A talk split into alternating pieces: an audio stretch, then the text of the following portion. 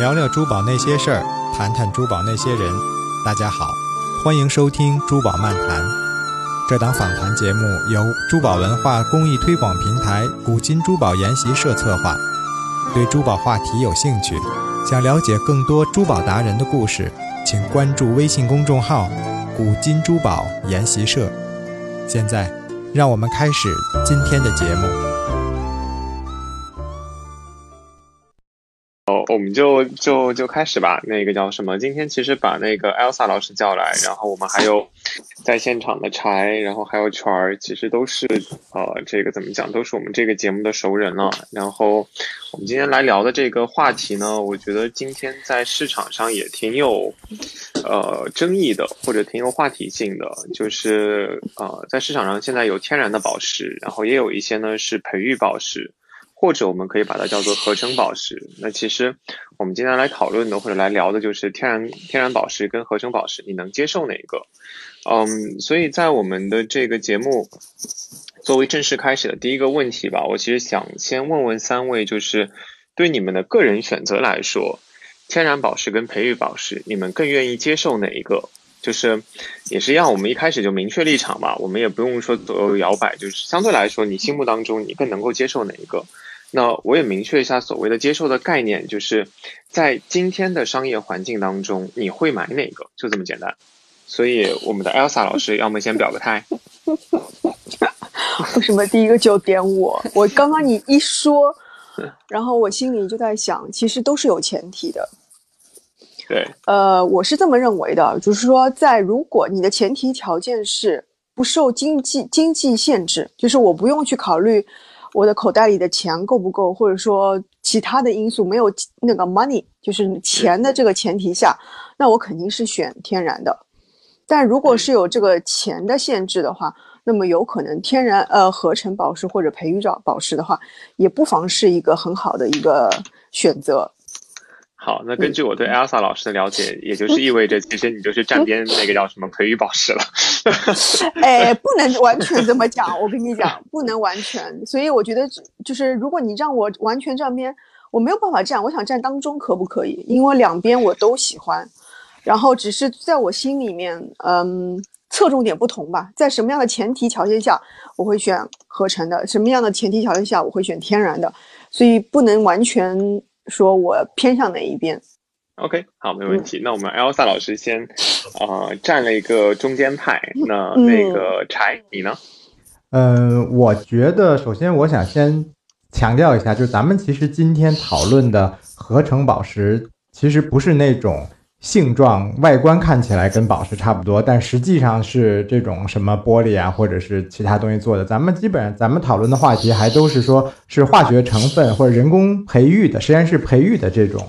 呃，合成的宝石，对吧？那在这种在这种情况下，呃，我倒是有一点点想法跟艾尔斯老师不同，就是说，我觉得所谓的价格和预算，其实这个性价比都是有一个市场预判的。对吧？你你再怎么样说，你合成的也不会贵于这个天然的。而且每而且咱也也讨论过，就是一卡一克拉的钻石值多少钱？有有 N 多种这个不同的报价。所以我倒是觉得，我我我的立场跟价格无关，而是跟我的这个选择的东西以及我我这个东西的用途有关。就举例说，比如说，如果我要是选一颗裸石作为收藏或者作为这个一个资金的这样一个配比的话，那我肯定选择天然的。我因为裸石本身来说，它的天然属性和它的这种大自然的独一无二的创造才是它的价值。我我我个人这样认为。但如果说我是从装饰角度，或者从这种佩戴角度，或者是从送人馈赠角度，那么如果是。呃，恰如其分的能够满足这个珠宝设计师设计需要的有合成宝石成分的，我也能接受。就比如说，呃，刚好他为了迎合他的这个色彩需要，或者是他的这个宝石的这个藏头诗的语言需要，或者是说表示纪念，他用这个骨灰动物的宠物的骨灰做成的这种纪念钻石，就是它的这个。呃，性状它的这个虽然它是合成的，但是它能够满足设计师想传达的这个宝石设计，能够让这个这件作品更加的完整，那我觉得也是我也是能够接受的。嗯，OK，好，圈儿你呢？嗯嗯，我我听了那个柴和 Elsa 说完之后，我就觉得说，怪不得合成宝石能有市场，就是它 它总有，那它真的是有它立足生存的空间啊。是这种，但就我啊，因为是发表自己的观点，就我来说的话，我我内心是不接受的。这个不是说能不能买得了那个，能不能就是那个就是讲怎么讲，你的预算的问题。就我预算不够，我可以买小一点的天然，我不用去买那个大一点的合成。就我内心来说，我是不接受合成宝石的原因，主要在于就对我来说，珠宝一定是有一个。嗯，就是叫价值的储，嗯，价值的一个投资在里面的。我不是说它一定要暴涨或者干嘛的，但我觉得它是一个有价值的一个一个物品。在我的就是在购买珠宝的这个时候，我一定会考虑它的价值这个问题。但是合成宝石在我看来是不具备这个能力的，就是不具备这个保值或者说这样的这个能力。那如果是这样的话，我就不如去买饰品，因为合成宝石也没有便宜到像饰品一样那么。那么那么容易去接触到，所以我就觉得我花一个不上不下的价格买了一个也不能保值也不能怎么样的一个合成宝石，我如果就为了好看，那我就买那种就好了。就是像我们上一次还聊过，就这种就是这种品牌的呀，或者怎么样，或者是一些设计师的，他们做的很好，但他没有用贵重贵重的材料，它就是一个装饰品。然后那我觉得那个价格肯定比合成宝石来的要便宜。明白。呃，那如果是要在珠宝这个这个范围内来说的话，那我就不接受合成宝石，我就还是选择天然宝石。所以，所以我可以理解成为说，圈儿，如果今天在珠宝上面用了合成的宝石或者培育的宝石，对你来说，它其实就已经不不构成一件珠宝，已经只是一件饰品了呢？也不是啊，就是不是我愿意花钱买的珠宝，它还是珠宝，但是就是。我对于珠宝，我愿意花钱去买的珠宝，我不，我不会接受合成宝石，就我都绕道了。我有我有遇到过这种古董珠，其实就是，呃，古董珠宝上面也会有，就是也没有到那么老，但是就也会有。我我遇到这种都会绕道走，真的好看，我也是欣赏一下就好。好，明白。其实这个问题，我觉得可以再丢回给那个 Elsa 老师，就是因为其实 Elsa 老师刚才的回答，就是对于天然宝石跟我们说的培育宝石是看预算嘛，对吧？那其实全这边呢讲到一个很好玩的点，就在于说，在他来看，在考虑到预算有限的情况下，他更愿意选择就是小颗粒的。天然宝石，而不会选择那个大颗粒的培育宝石。所以，我能不能再让你明确一下态度？就是如果今天放在你面前的情况，就是我再把这个这个情景具体一点，就放在你面前的情况是，呃，同样的钱，你一个呢是买到一个那个半克拉的天然钻石，一个呢是买到一个一克拉的培育的钻石，你愿意选哪个？一个戒指，不好意思，一个戒指。我了解，我了解。不好意思，其实对于这一条我早就想过了，就是看我买这个这个戒指，我的初衷是什么？如果我们抛出抛开一切哈，不是说就是自己买，对自己买，我自己自己买的 开心啊，只是带着玩的话，那么如果同样的预算，一个五十分的和一克拉的，那么我会为了佩戴效果，我可能会考虑那个一克拉的合成，嗯，对，因为佩戴效果更好。但是我也想 echo 一下前面那个柴老师说的，说，哎，我我会买珠宝是考虑到它的这个投资价值之类的。其实这个问题我也在问过我自己。假使啊，我们现在不是讲的五十分和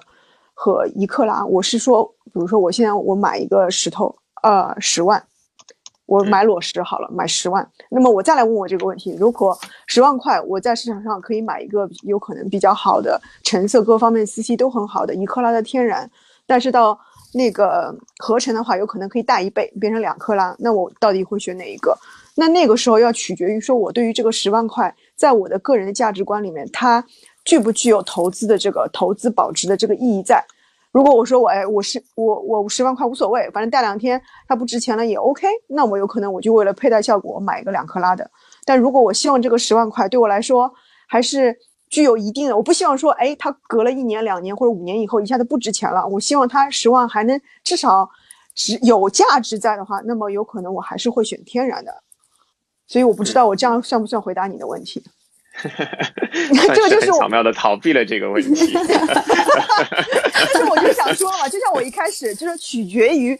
这个还是那个。嗯，怎么讲价值吧？嗯，是，但我觉得就是至少呢，我们聊到这，我们可以看到，其实就是呃来的三位嘉宾的这个态度呢，我觉得已经有一点点这个不同了。就比如全呢是硬站边到天然这这边的，也就是意味着说，在他的消费选择当中是不存在培育宝石、合成宝石这个选项的。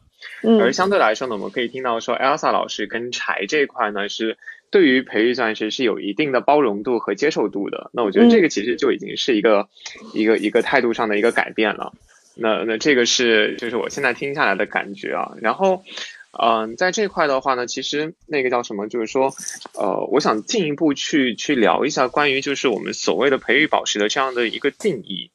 什么叫这样一个定义呢？因为刚才其实柴帮我做了一个解释，就是今天呢我们讨论的培育宝石。是在人工的环境当中制造出来的一颗跟天然的宝石一模一样的东西，它无那个唯一的区别就是，一个是在人工环境里面制造出来的，一个是从天然环境当中我矿里面挖出来的。那我拿一个现在最流行的例子，就是培育钻石跟天然钻石。那其实，在市场上的话呢，会有一些长得像钻石，但事实上它不是钻石的东西，比如说啊立方氧化锆，那市场习惯叫做苏联钻，对吧？比如说。那个叫什么？呃，这个这个莫桑钻其实是莫桑石。那这两个东西其实它的化学成分跟钻石是不一样的。但在这里我们要注意，就是我们今天讨论的话题，先明确一点，我们讨论的都是化学性质，那个化学成分、物理性质跟那个天然宝石一模一样的，我们叫做合成宝石或者叫做培育宝石。但在这里呢，我其实接下去有一个问题问到三位嘉宾，就在于说。既然我们讨论的培育宝石已经在物理性质上、化学成分上跟天然宝石一模一样了，为什么我们在接受它的时候会有一点点困难？就是特别是权儿这个问题，你先来回答。为什么让你觉得说你不愿意接受它？明明都是一样的真的东西。嗯，其实就是说，我我对于合成宝石来说呢，我觉得它的存在是合理的，只是说就我个人来说，我不接受。就是因为我要把它放在我的珠宝的这个，呃，这个这个这个定义，这个呃去购买的珠宝的这个范围来说的话，我是把它们排除在外的。就因为，嗯，它没有这个保值的功能，而且随着这个我们的技术越来越发展，这个合成宝石的价格有可能还会越来越便宜。嗯，那么这样的。这样的物品，在我看来，所以所以换句话来讲，就是你只买不涨，那个你只买涨不买跌，是吗？我希望可以，但是现实都是残酷的。OK，好，我我等一下可以举一个例子让你考虑一下。柴呢？你觉得呢？其实这个问题我之前也考虑过，就是当这个东西刚出来的时候，我就在想，就是为什么它的就是。它其实化学性状不但比真的跟真的一样，可能是不是有些它在纯净度上，甚至会在颜色上比天然的会更加的好，都说不定，对吧？没错，嗯。但是为什么人们还至少广普遍来说，人们还是对这个东西不是那么接受？其实我自己也在考虑过，我可以说说我自己分享我自己一点想法，在于其实我个人一直都是 是这个认为珠宝。它是跟人类社会和精神层面是不可不可剥离开的关系。我个人一直在宣导这一点，所以其实我认为，尤其是在咱们大中国来说，自古以来就一直在崇尚什么格物致知啊、道法自然呀，各个这种文化流派也都在想，就是我是不是人本身他对这种呃对应自己精神世界的东西会有一个物质之外的需求。就我举个例子，比如说我们喜欢这个钻石，肯定不仅仅因为它的化学成分是什么，也不仅仅因为它的性状是透明的，它更多的是一一直以来的一个文化传承，就是它它它的它在它在当时被人们认识发现那个时代，它是它是最坚硬的，它是呃最耐火烧的，它是看起来最通透最好看的，那所以它一直代表的是爱情。那么，所以这样有一个文化的 DNA 在里面，那就像说，其实就像说我们那种红木家具也是一样，就是那你你你你天然的黄花梨或者是天然的实木家具，和你说你和这个人工爆花板的压成的这种这种家具在使用上有什么区别吗？其实没什么区别，但是人就还是更喜欢去追求这种自然界本身的东西，就像我们有时候看看，呃，画，包括现在画那个画这个设计图也是一样。你有那么那么先进的电子的这个设计图稿了，但是但是那些大牌还都在坚持用一些高定，还是用手绘、用纸，包括我们的书法等等。有已经有了 iPad 都可以做书法了，但是还是喜欢用有机的材材质、天然的材质在做。所以我想，是不是这个和人本身，人作为自然界中的生物，它跟。这个跟自然界的本身的这样一个精神互动有关，所以人们还是更愿意接受有历史沉淀，然后经过自然打磨，在自然界中自然生长的这样的物质，来对应回自己精神层面的一个需求。我我大概是这样想。对，所以所以呢，接着就是说呢，我想我其实好奇的或者想要延伸的就是，那既然是一个精神层面的追求，那天然的跟合成的又差在哪儿呢？哎，这个就是我之前也问过一个呃一个身边的朋友，也问过他这个问题，一个女孩子，嗯，那他就说，如果我自己就就是刚才你问 Elsa 老师那个问题，就是我同样都在预算，我是买那个小的还是买那个大的？那他他的答案很有意思，他就说，如果这个戒指是我平时戴的，我可以出去打麻将戴的，那我要那个大的，因为它可以让我，它可以彰显出我的这个。呃，就是虚荣心也好，或者什么也好，但是如果这个是我老公送给我的，我我先生送给我的这个订婚戒指或者求婚戒指，我宁愿要那个天然的小的，因为天然的小的才是自然打造的，经过万年锤锤炼出来的这个东西，代表着一个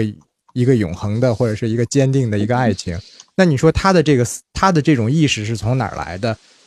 还是会受到一些周边的文化的影响，或者是说？潜移默化的一些影响在里面，所以我觉得他的回答还挺有意思的。好，呃，那那个同样的问题，Elsa 老师，你觉得呢？我刚刚 如果柴没有刚刚那段话的话，其实我会在，我就会讲这段话。我就想说，我没有跟柴串通过哈，我也不认识柴柴老师，我就想说，哎，你问的那女生难道是我吗？虽然我也不打麻将，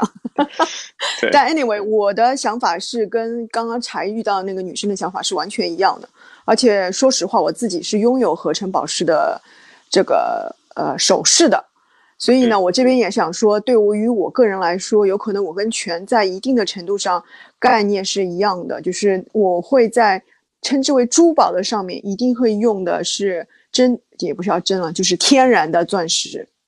天然的。但如果是用到合成的或者是培育钻石的话，我可能就会个人心心里把它定义成叫配饰或者叫首饰。就是为了炫饰用的，或者带来一定的虚荣心的满足，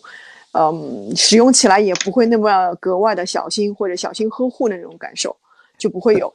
那其实我挺好奇，我想问两位女生一个问题，那说那你们在珍珠方面会会只买天然的吗？还是这个人工养殖的珍珠你们也能接受呢？这是为什么呢？我想买天然，我也买不起啊，买不到。我刚刚其实其实我之前看到这个话题的时候，我也在想，其实珍珠是里面一个特别有意思的类别，因为它最早的时候是野生的，然后在一段时间被养殖，不就养殖的办法出来之后，它的野那个野生珍珠的价格其实狂跌了，但是狂跌了之后，现在又复苏起来了，就是其实啊。你你想说的是天然珍珠的价格吧？就养殖珍珠出现之后，其实天然珍珠价格是有一段时间的这个下跌。野生珍珠嘛？嗯嗯，对对对，野生珍珠这都是天然嘛？就是野生珍珠的价格就跌了很大一部分。我其实是想讲，其实就包括刚才你们在问说这个呃叫什么天然宝石和合成宝石的一个，我觉得它们之间有一个最大的区别就是稀缺性。而这个稀缺性，其其实就是引发了后面一连串的，就是为什么大家内心的情感会觉得我更愿意寄托在天然宝石上，因为显得更珍贵，而不是满大街到处都有，或者随便一个实验室就可以培育一打，然后出来的每一个可能都一样，完全部都是完美无瑕的。然后我可能天然的每一个我跟你都不一样，因为我那个杂志只有我的有，你没有，我这个才可以称为独一无二。所以我觉得这个可能是。就是说，为什么大家在内心里面就其实这一切都是基于一个稀缺性导致的，就是天然宝石的稀缺性带来了后面一连串的这种蝴蝶效应的这种这种人情感上的反应，或者各种各样的价值上面的体现，我觉得都是由于稀缺性导致的。OK，嗯，哦，回到养殖珍珠，sorry，回到养殖珍珠的那个部分，就呃，野生珍珠确实啊，就是如果你要买一个野生珍珠的珠串来说的话，呃，我觉得确实对很多人来说都没有办法负担，而我我也负担不了。然后我也觉得说，在这样的情况下，我就退而求其次的选那些我能负担得起的天然宝石，而不是说我硬着头皮非得去追那个野生珍珠。但是在我呃，但是当我了解了野生珍珠之后，你再让我来买 养殖珍珠，我又不太买得下手，就会有这种问题在里面。或者说我可能从珠串，就是那变成了一颗珍珠的胸针，或者是一对耳环而已。就我我就会就就照我的实力去选择我能够购买的品类。所以就是说，如果比如说今天你是有能力去购买天然珍珠。呃，我们就说野生珍珠吧。那你是不会再返回头来去买那些养殖的珍珠吗？是是这个意思吗？呃、如果我没理解错。反正目前现实就是过去的这几年，现实告诉我是这样的。未来会不会发生变化，我也不知道。所以我只能说当下我的这个观点是这样的。嗯嗯，好，那那个那个 Elsa 老师呢？嗯，我前面一看。野生珍珠，嗯，养殖珍珠和野生珍珠是吗？我一开始的就说嘛，我野生的买不起，没有这样的实力，嗯、所以望而却步。那我只能选择养殖珍珠。OK，所以现在这个变就是这样成是一个退而求其次的一个一个选择。呃，不是，也也不是要退而求其次，我是没得选。而且嗯就是从我的佩戴角效果来讲啊，你你刚刚在问权，你说哎，你要是没有这个经济的限制，你会不会就说埋头只买野生的，你不买天然的？我就在想说这个问题问到我，我会不会买野生的？那么有可能啊，我我会更加理性，因为在我受到的所有的这个关于珠宝的这个知识里面，如果买到一颗真的是纯野生天天然的这个珍珠的话，它价值不菲。那么我会问我自己说，如果我在这个上面买，那么有可能更多的我会希望它可以保值增值。那么保值增值的话呢，我可能自问说自己没有很好的这个条件去把它保，就是怎么讲保存的特别好。那么有了这笔钱，有可能我会选择买同级别或者同 其他的财宝去替代，因为更好管嘛。OK，是不是很现实？我觉得我的思维特别直男。特别实用主义。我我我没有那对的对的么喜欢珍珠的原因也是这个，就太娇气的都不对行吧？嗯对啊，我就觉得说，真的就是你有这个实力可以买野生的珍珠的话，那我同样的钱我买点其他的，什么不好嘛？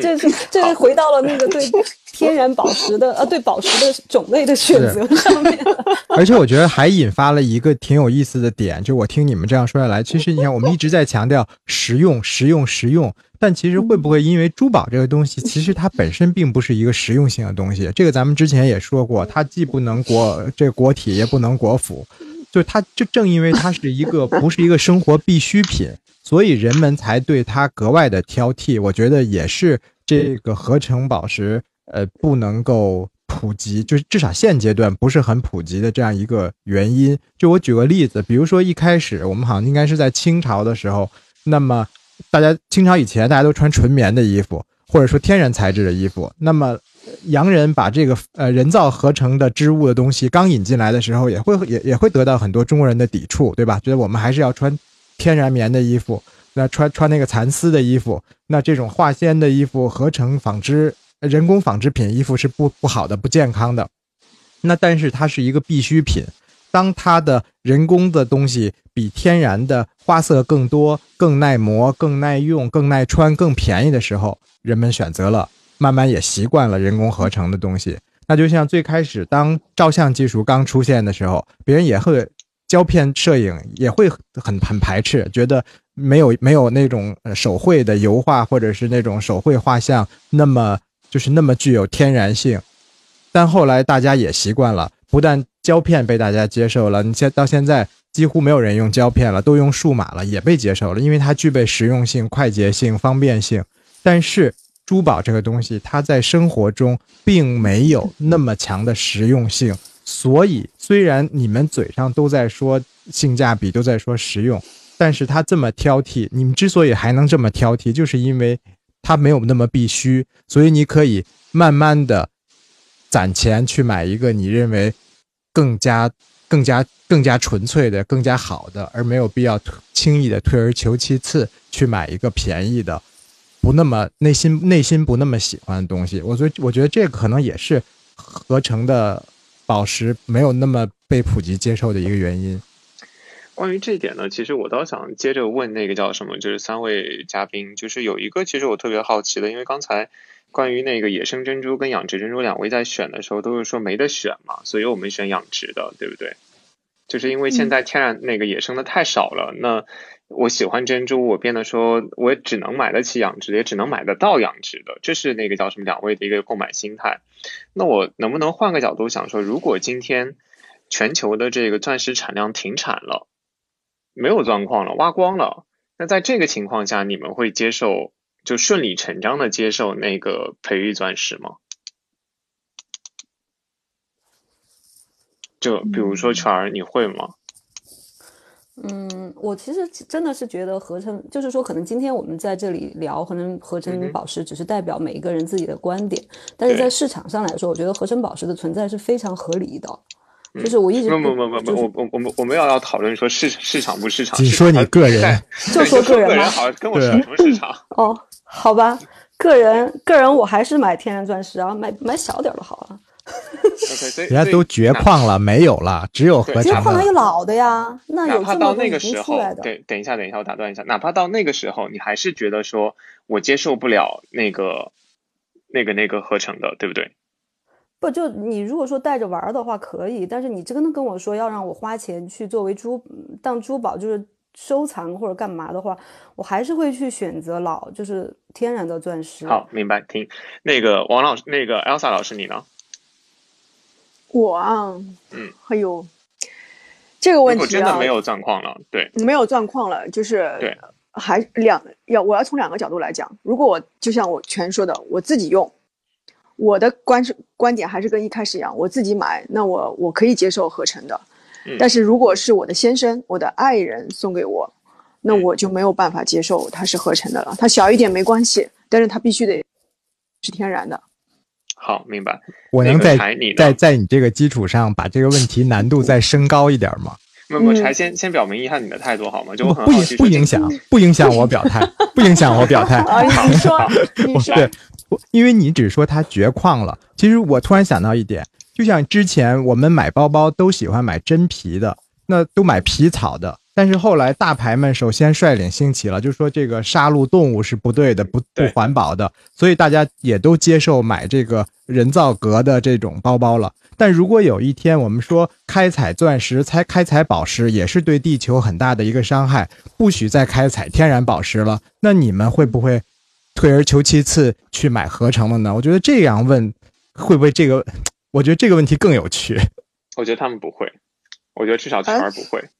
就像象牙一样，对吧？就说，比如说，你说象牙以前也很珍贵，那现在说象牙不许买象牙了，你只能买人造牙雕制品，可以体现工艺，但你不能再杀戮大象了。我们不能再开采钻石，不能再开采宝石，破坏这个山，不能再挖这个地球了。那在这种情况下，你们还是坚持我要收集那些古董的天然宝石吗？而不转换一下思路，迎合这个人类文明进步的一个阶段吗？我我想说一下，如果你是这种情况啊，那么我觉得市场上可能因为环境，我觉得环境保护这个是个很好的点，一下子合成宝石、合成钻石的接受度就会非常高。那么同时，我认为说在那个情况下，那么势必在市场上天然钻石的单克拉的价格肯定直线往上走，因为它变成更加稀缺的东西了。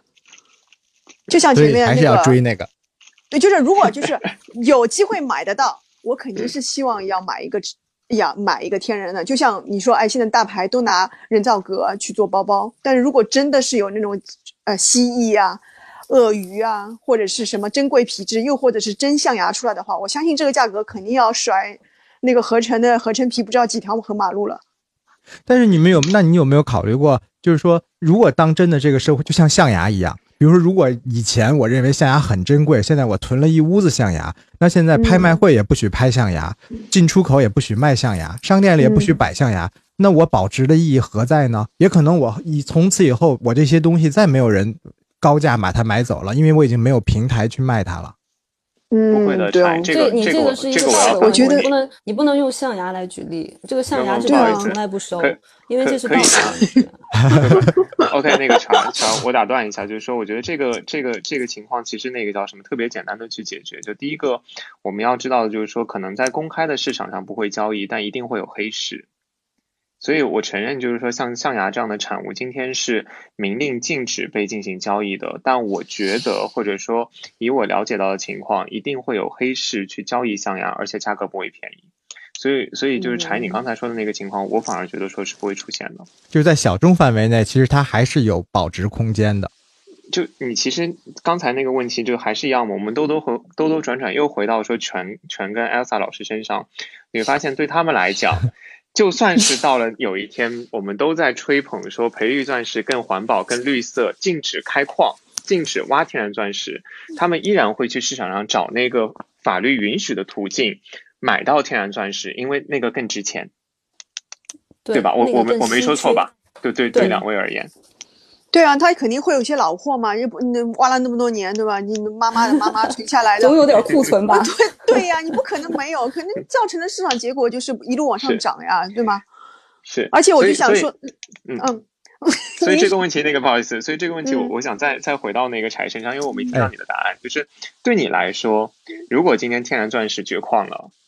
你你会愿意选择培育钻石做裸石吗？因为你刚才态度很明确，是裸石你不愿意就作为那个资产配置，或者作为对。对于这个保值来说，对，那我可能会不选。就如果对于我来说，就像今天我们说的，如果如果说这个天然钻石已经成为人类文明发展到一定阶段，就觉得这个东西是不对的、不环保的，对地球毁灭性太大了，那我觉得我个人来说，我会以身作则，买了的已经已经买了。但如果再再再去我再去送人，或者再去送给小孩儿做做做成人礼物，我我愿意去买一个合成的，因为我觉得我个人来说，我还是很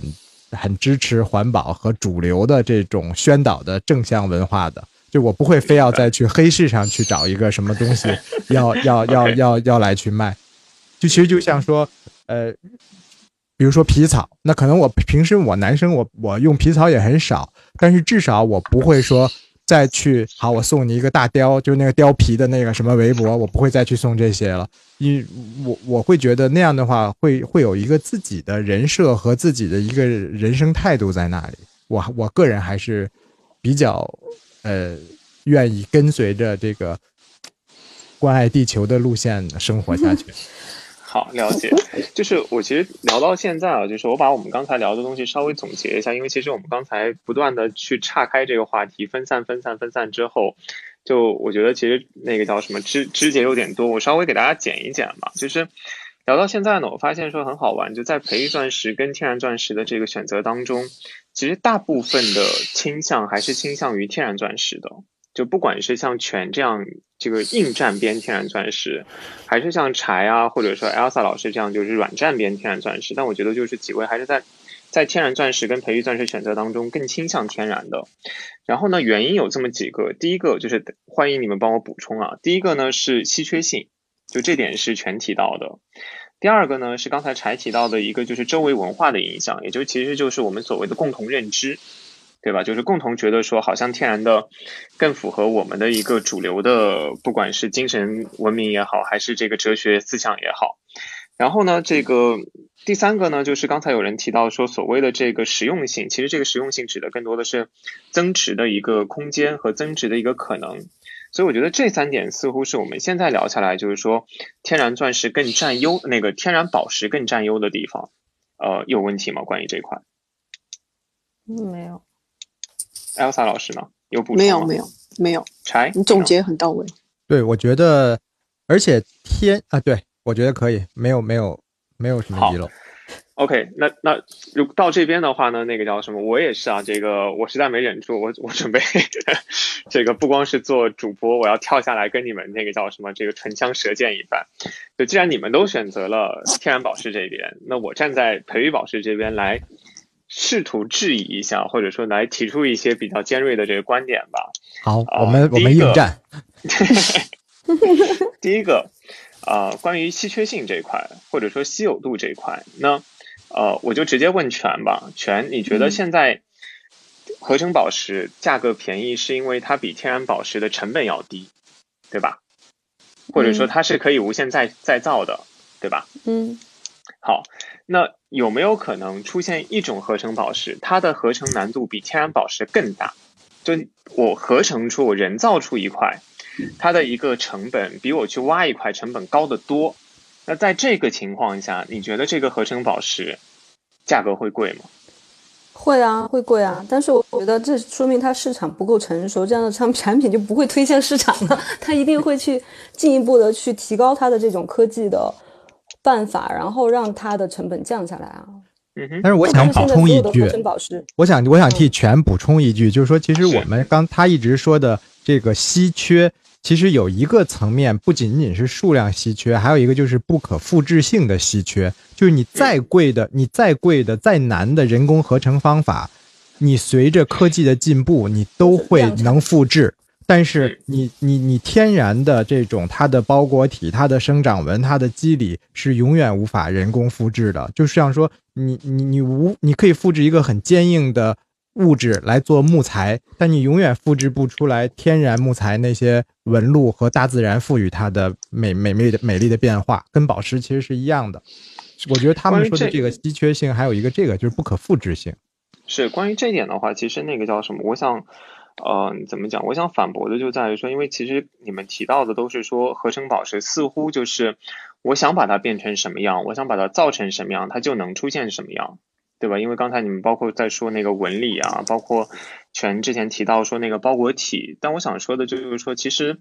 在宝石的合成过程当中，事实上有很多的环节是不可控的。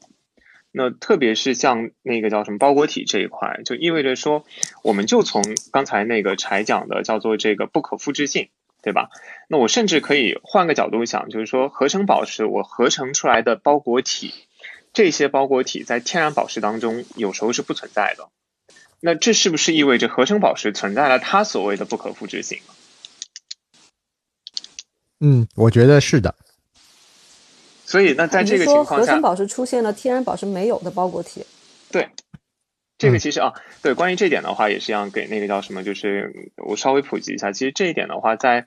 呃现在的这个祝融技法合成的红宝石跟蓝宝石当中已经出现了，就是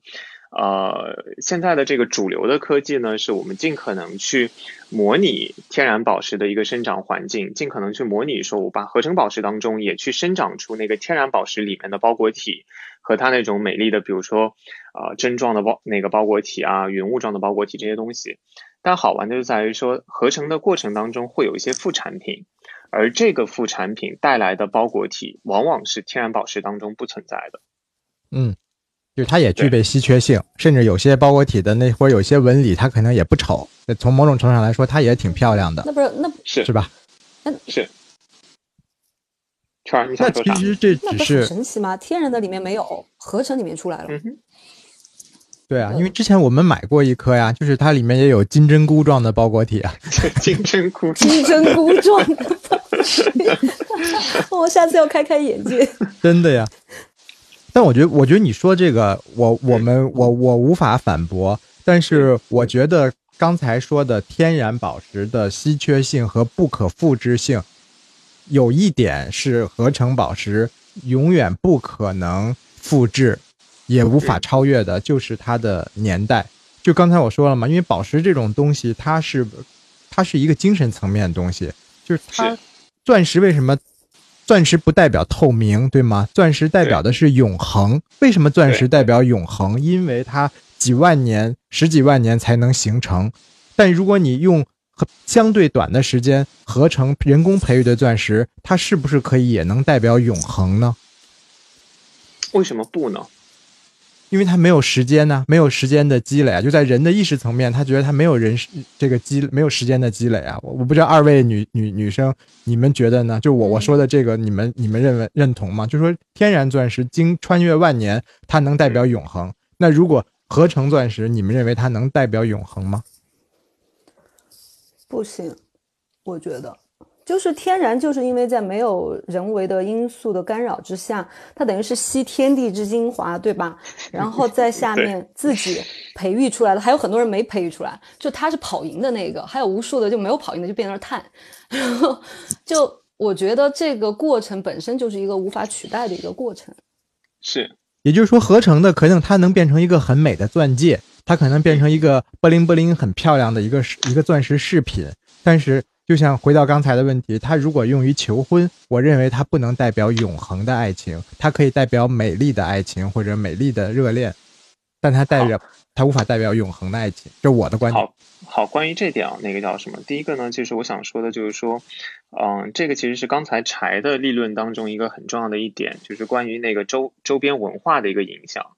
对吧？就是说，我们之所以倾向于选择这些天然的宝石，是因为似乎植根在我们心里面，对于天然的东西会有那个亲近的感觉，会有那个主动去靠近的那个冲动。那这是导致说，我们今天哪怕培育的东西已经做的比天然更漂亮了，对吧？更干净、更通透了，但我们还是愿意选择天然这个很重要的一个原因。那在这里，其实我想说的就在于说，嗯，这个其实就是所谓的共同认知嘛。对吧？那个，呃，就是有点像什么感觉呢？有点像是宗教，对吧？为什么大家愿意去相信说有这个上帝的存在？就是因为我们共同相信说基督教它整个的一个神话的构架和相信它的一个传说。呃，当然，对于基督教徒来讲，那可能就是一个真相，对吧？这个我们就不去再做进一步的讨论了。但我想说，这就是一个共同认知的力量。但同样的，我想反驳的点，或者说我想表述的点，就在于说。你们不会觉得这种共同认知是可以被改变的吗？也就换句话来讲，我们今天都觉得刚才柴的那个那个解释说，我们今天都觉得天然钻石代表的爱情，因为天然钻石历经亿年，我不要说万年了，因为天然钻石形成的时间是上亿年前，对吧？历经一年这么多年之后呈现在你的面前，所以它代表永恒，它代表坚固。但我想说的就是，这个概念事实上也是二十世纪之后才出现的。在二十世纪之前，你会发现说，钻石跟婚姻之间、钻石跟爱情之间的联系并没有那么强烈。那个时候，其实钻石更代表的是权力，更代表的是财富，更代表的是你的身份，对吧？那其实，在这个过程当中，你会发现说，随着历史的改变，钻石本身代表的那个情感含义在改变。那么，我们今天天然钻石代表这些情感含义。会不会在一百年后、两百年后，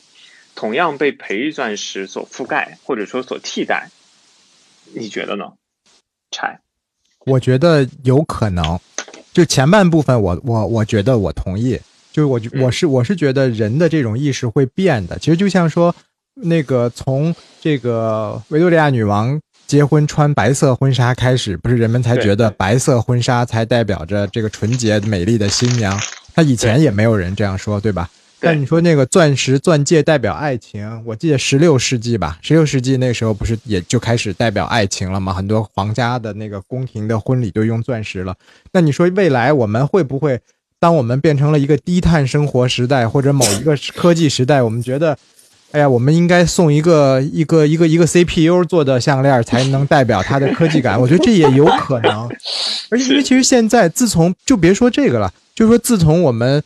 看了那些呃爱情小说，就会觉得哦，你真的爱我，你送我一个易拉罐环做的，我都代表爱情。那这是在以前不可想象的，有没有诚意啊？拿草编一个环，怎么可能呢？对吧？或者说，我们以前的款式都要带个钻，那现在带一个那个叫什么呃月光宝盒，那个那个金箍，那个孙悟空金箍 金箍一样的戒指，也能代表爱，代表牢不可分。就其实这个我我相信我我认可贝尔老师的观点，就是他肯定会随着这个主流文化的这种转向，我觉得人们的认知会调整的。嗯，这这点我我是我我是觉得有可有可能的。对，所以所以会不会出现一个情况，就我把这个东西想的更未来化一点，或者说更开脑洞一点，就是会不会出现一个情况，是到两百年之后，如果我们穿越回去了，你会发现说每个人都在佩戴培育钻石。而在那个时候，你拿出一个天然钻石，人家会觉得这个东西不值钱啊，这东西不就地里面自己长的吗？我觉得培育钻石可是人造的，需要我们科技的这个力量才能够把它实现的呀。哎，我觉得你这个杠抬的非常好。一百年前，我们就说一百年前，是一百年前就有合成的宝石了，而且一百年前合成的宝石一度曾经比天然的还贵，因为它更漂亮、更美、更干净。但为什么我们过了一百年，现代人还是喜欢天然的，而还是没有那么认可合成的呢？是因为就是如果是在我这个角度讲啊，站在我的立场讲，其实很明确，就是因为现在的培育钻石或者培育宝石洗脑的还不够，就像是在座的三位嘉宾对吧？跟我们在聊的时候，你会你会发现说，我们的潜意识当中，其实包括我啊，我承认就是说，在我的潜意识当中，我也更倾向于天然的东西，或者说天然的宝石。那只不过就是说，站在我现在这个立场，我为了激发一些话题。所以我会开一个脑洞，是在于说，那可能就像我刚才说的，一百年不够，但一千年呢，或者两千年之后呢，就是当整个的在这个这个是就是共同认知都塑造出来说，那个培育的东西是更环保的、更绿色的、科技感更强的、更符合现代生活的，在这种情况下，那些天然的会不会变成是一个过时的、落伍的，然后陈旧的、腐朽的东西呢？我我我我表达一下我的观点啊，嗯，就是说，其实刚刚我觉得你说的那个变化是有可能会出现，呃不不是说你后面的这个，就是说大家在结婚的时候可能都用合成钻石啊或者干嘛，这个有可能在接下去一两百年，可能钻矿我们说停止开采了。或者说大家不提倡再去就就不不让再开发了，那么很多人买不到就接触不到天然钻石了，那么大家就会因为每个人结婚都得用，或者说很多人愿意去买钻石来装饰自己或者怎么样，他会选择合成钻钻石、合成宝石，然后那么那个时候合合成钻石的戒指也能代表了一种婚姻的祝福，或者说婚姻的誓言。我觉得这个这个变化是有可能会发生的，但是我不认可的就是说，在那个时间，天然钻石会变成一文不值，会觉得说这个，我觉得天然钻石的价值就会直接被拉开，就像现在养殖珍珠和野生珍珠的这个价值的这种这种区别就会被拉开，甚至比起现在这个还要大都有可能。但你说高科技会不会觉得说，呃，会不会那个时候科技就是那种实验室出来的高科技下的这种宝石，会觉得那个更好，因为更漂亮？反而它就可以取代掉天然钻石，我觉得不会。我觉得这个时候有可能是我们的高科技培育出一种新的宝石，是在我们天然界没有存在的。我觉得这样的宝石有可能会取会会会凌驾于其他的宝石，这样也有可能，因为那就没有一个可比性了，就是一个全新的、完全的高科技产物。我相信会有这样的东西。嗯，但我不觉得就是在已有的对在已有的商品类型当中，你觉得天然还是会占据那个制高点？而那个培育的合成呢，还是会就是居就位居次席吧，就这种感觉。对，我觉得这个是一个人类的这个就是怎么讲，对稀缺的东西一种追求，还有就是天然的这这一类吧。我觉得整个一个一个整个组成的一个追求。否则的话，你想，这宝石又不是只在某一个地方出现，但是你看全世界各地都是统一的在追求它，而且从古至今。没有断，没有间断过，把它用来作为身份的象征、权力的象征，干嘛？就是各种各样的都有。嗯，那个 Elsa 老师呢？你你对于刚才就是我们在聊的这个、这个这些话题，你的想法和看法是？我完全赞同柴和权的这个想法，就是就像大家说的，关键是始终都在变的，然后变的速度也会越来越快，所以你说的这种情况是完全会发生的。那么我一直在想的是说，天然和合成的话，其实应该是市场并不重叠，他们的受众也是不一样的，所以不存在说，我我感觉好像，呃，贝尔同学的感觉就是一定要让，呃，合成好像要取代天然，这不存在取代这一说，因为他们可以和平共存，就像天然珍珠和野生珍珠是一样的，只是受众不同而已。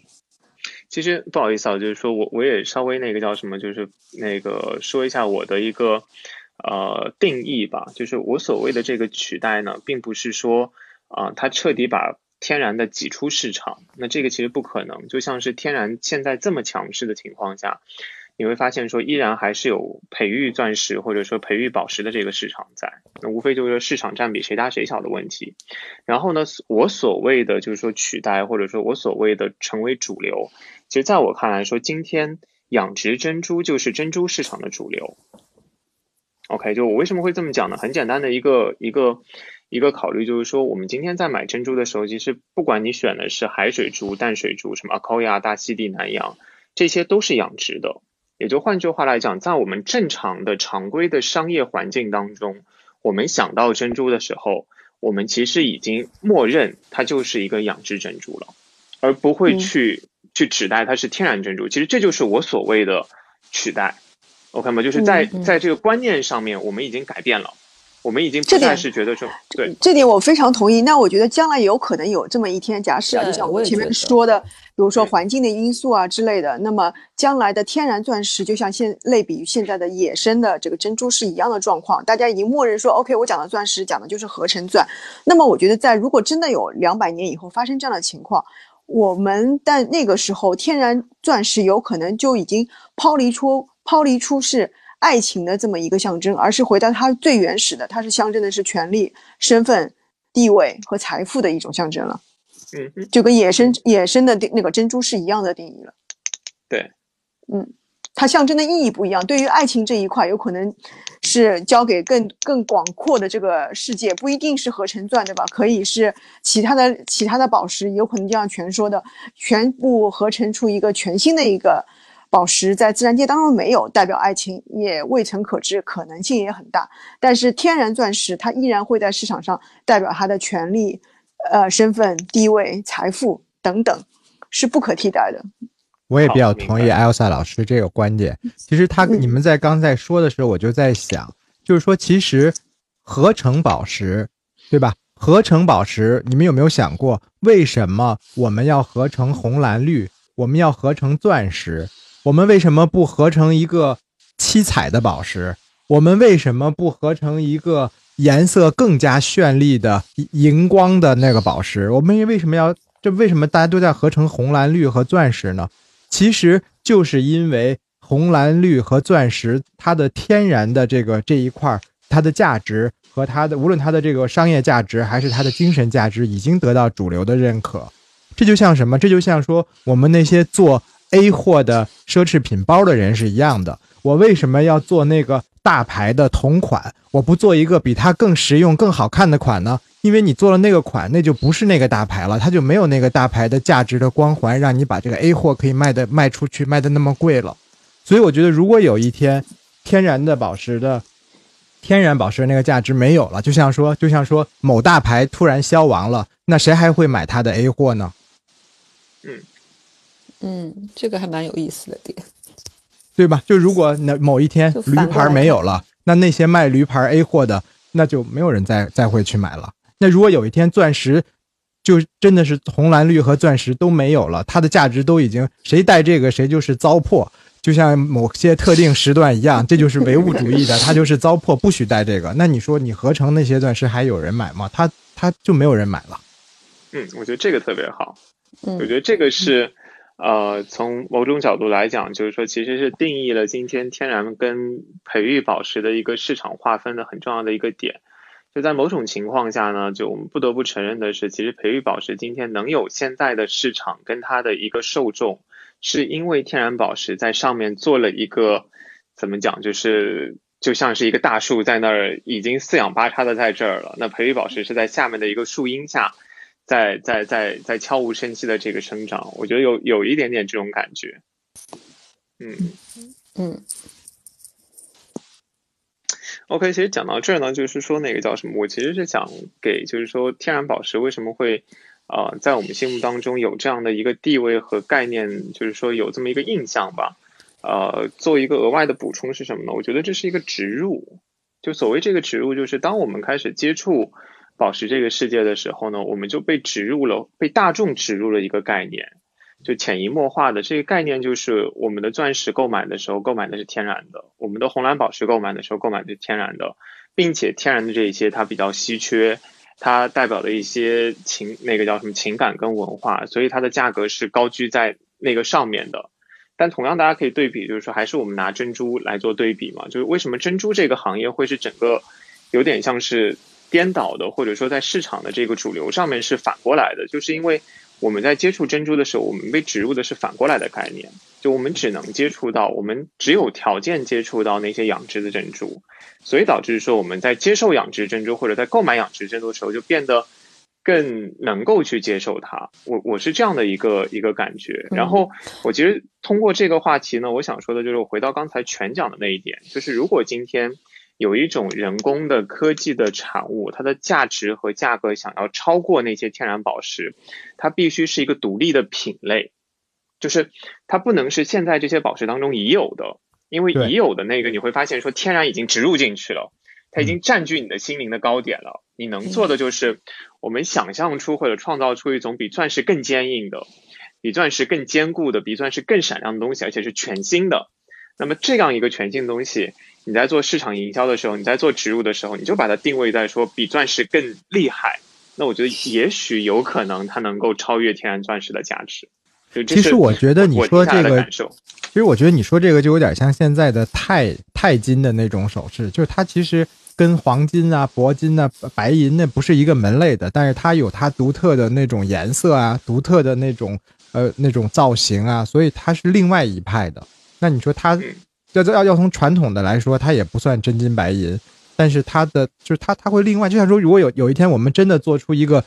能够每天变十个颜色的变色宝石，或者说七彩宝石，那其实它可能就就就有它自己的意义了，对吧？是，是，嗯。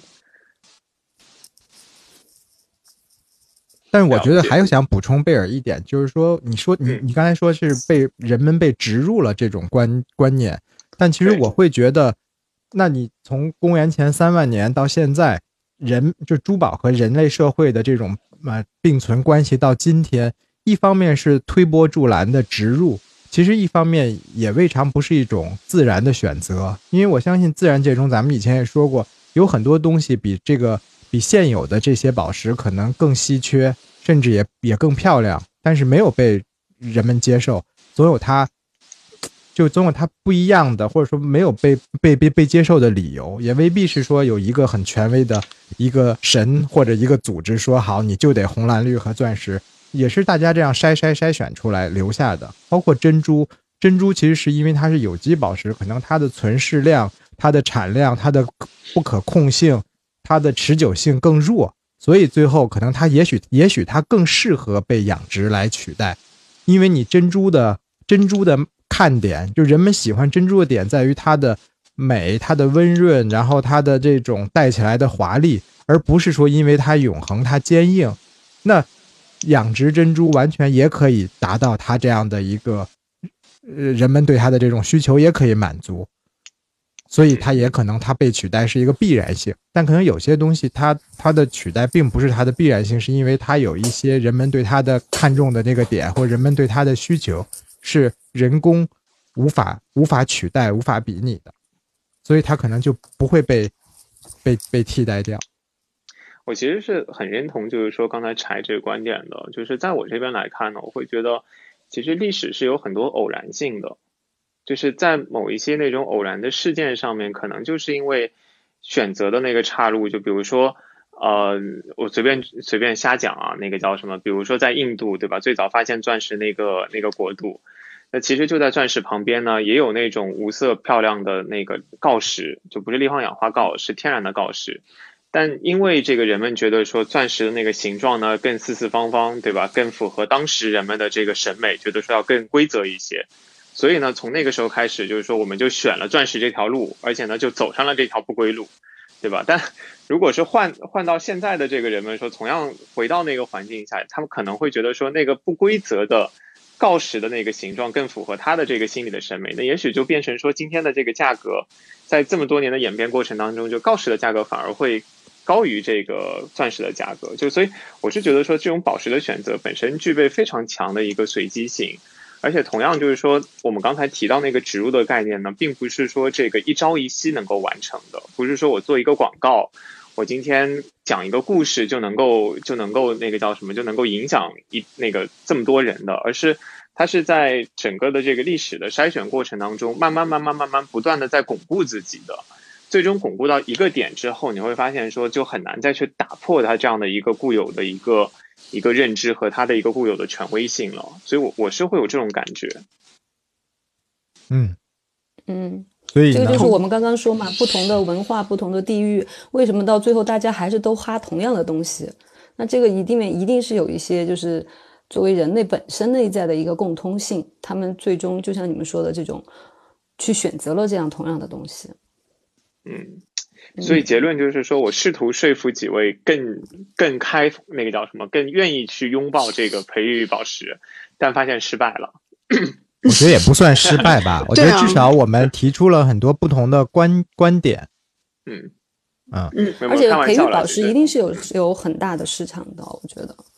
因为我觉得培育发表自己的观点嘛，对吧？对，而且培育宝石就像刚才说，一百年前就有了，它经历了一百年，到现在没有灭绝。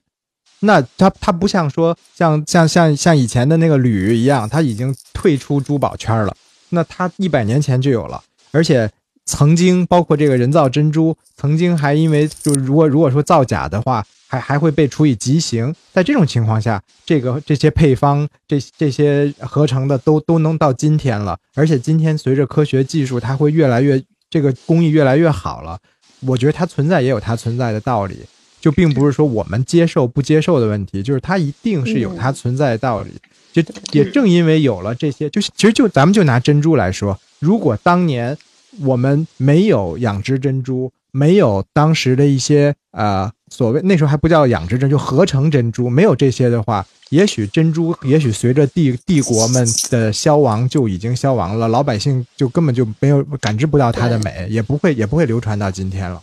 嗯嗯嗯，很难受。就其实你刚看完，你其实像我们最开始如果被就是带入的是养殖珍珠的话，其实你刚开始去看野生珍珠的时候，你真的是觉得怎么这么丑，又不圆。又不又不就是反正又不又没有颜色，没有那么漂亮，或者怎么怎么样这些，这其实是会有一个落差的。就是如果真的是没有养殖珍珠出现的话，珍珠说不定真的是现在就变成一个很小众、很小众的一个对类别了。所以说，我觉得就是又又是老生常谈，就是我一直觉得珠宝这个东西一定是跟人的认知和精神层面有关的。就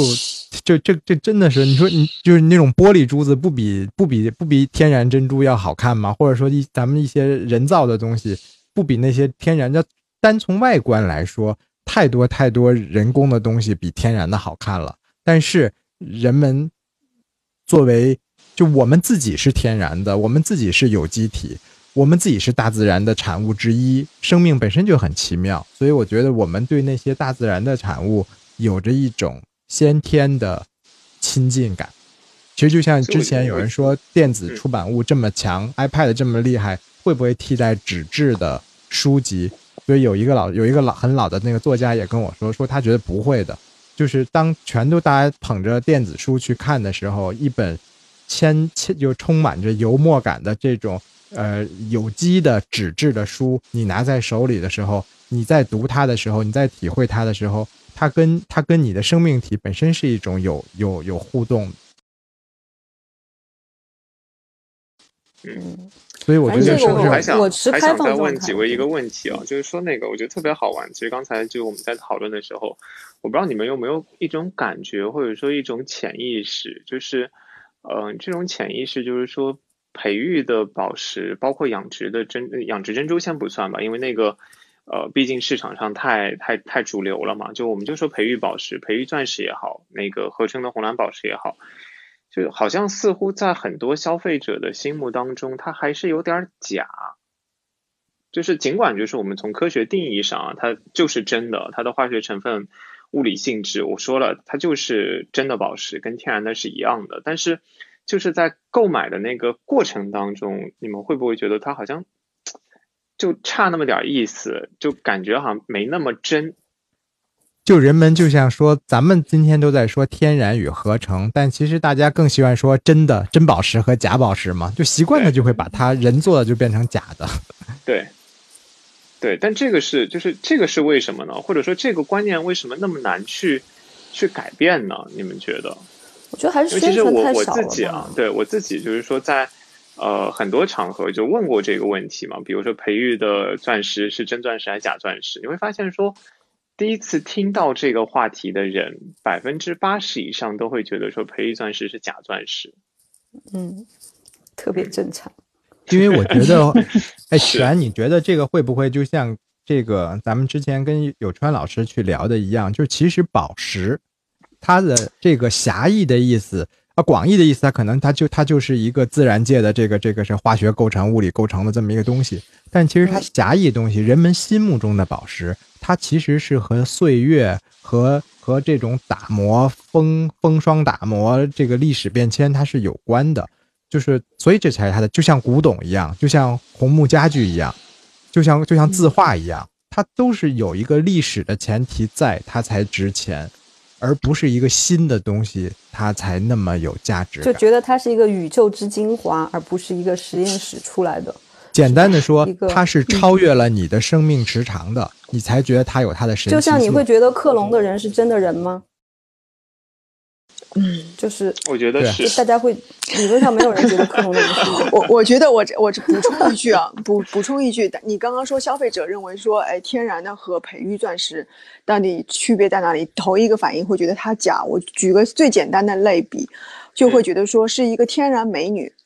纯天然，还有一个美女呢是去韩国去过了，那么你就可以看到，像现在有很多的女明星都会试图证明说自己没有动过刀。是，其实你会发发现说，其实就可以完全可以作为一个类比。为什么人们更喜欢纯天然、纯自然的东西？其实从审美观念、从看美女上面就已经体现出来了。嗯，人可能不仅就是人的审美不仅仅看外表，而是还是看他的他他成为今天这个样子那个过程，他是他是。生出来自己出落成这样，还是整成这样？它是经过一年，它是经过一年 风霜变成这样，还是经过实验室变成这样？是吧？对对对，其实对于我来说，珠宝是让回忆永葆生命的一种存在。我们一起寻找珠宝的故事，聆听珠宝人的传奇。我们期待。您来分享自己的珠宝人生，请关注微信公众号“古今珠宝研习社”，给我们留言。感谢收听，下期节目再见。